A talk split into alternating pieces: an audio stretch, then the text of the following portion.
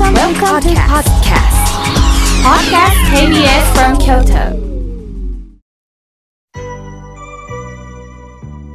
さて、えー、これからは皆様方からいただきました数々のメッセージを紹介させていただきます。まず、封書でいただきました長岡教師の、えー、山本さんよりいただきました。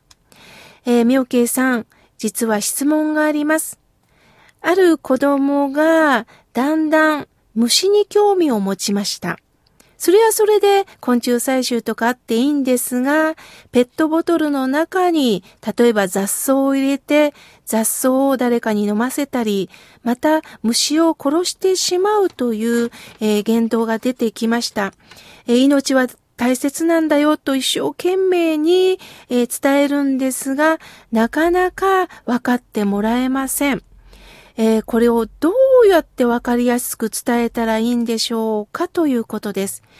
確かに子供さんは好奇心が旺盛ですよね。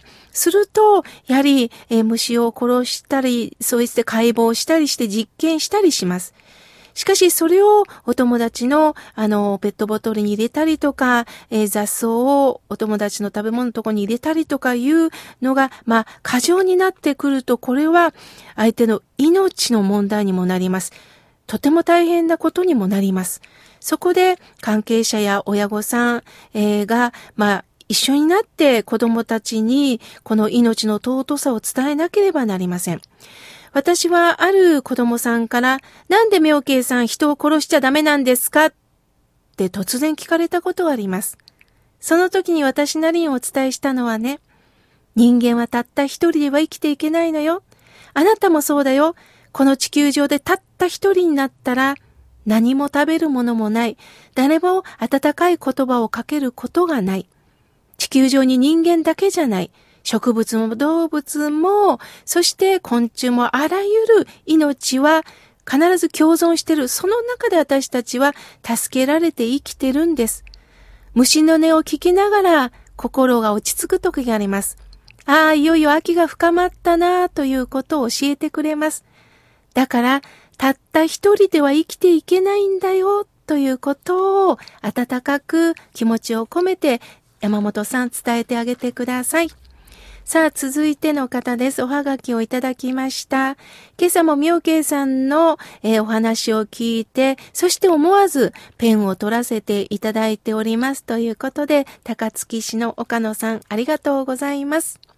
ラジオネーム、コマドリさんよりいただきました。えー、あっという間にもう9月下旬ですよね。これからも楽しく聞きますとのことです。ありがとうございます。さあ、絵手紙をいただきましたよ。えー、北区、京都市北区の玲子さん。とっても美味しそうな柿の絵手紙、そして私の、えー、持たない暮らしのすすめをも読みましたとのことです。本も買っていただきましてありがとうございます。えー、続いての方です。えー、すみこさんよりいただきました。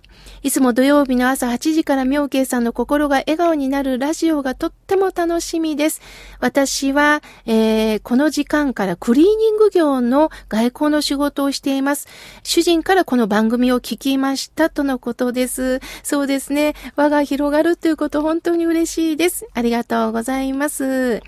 えー、門真市の松下さん、えー、おはがきをありがとうございます。さあ、続いての方です。えー、ぎっくり腰のボアコンストリクターさん、えー、非常にまた難しい、あの、ラジオネームですね。いつもラジオ聞いてます、とのことです。ありがとうございます。えー、東大阪市の、えー、瀬尾さんからいただきました。えー、妙慶さん、孫と楽しく過ごしておりますよ。いつもメモを取ってます。とのことです。ありがとうございます。さあ、続いての方です。えー、お手紙をいただきました。えー、キティママさんです。娘を亡くして2回目のお盆も終わりまして、そしてこうして秋を迎えております。でもこの番組のおかげで気持ちがなんだか整って救われるようです。どうかこの番組が長く続きますようにとのことです。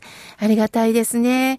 皆さんと共にこの番組がね、続いて、そして、永遠に出会っていけることをね、願っております。続いての方です。宇治の貞光さん、えー、お手紙をいただきました。毎週土曜日8時からが本当に楽しみです。とのことです。ありがとうございます。さあ、続いての方です。えー、琵琶湖さんよりいただきました。みおけいさんおはようございます。この番組がとっっても楽しみです。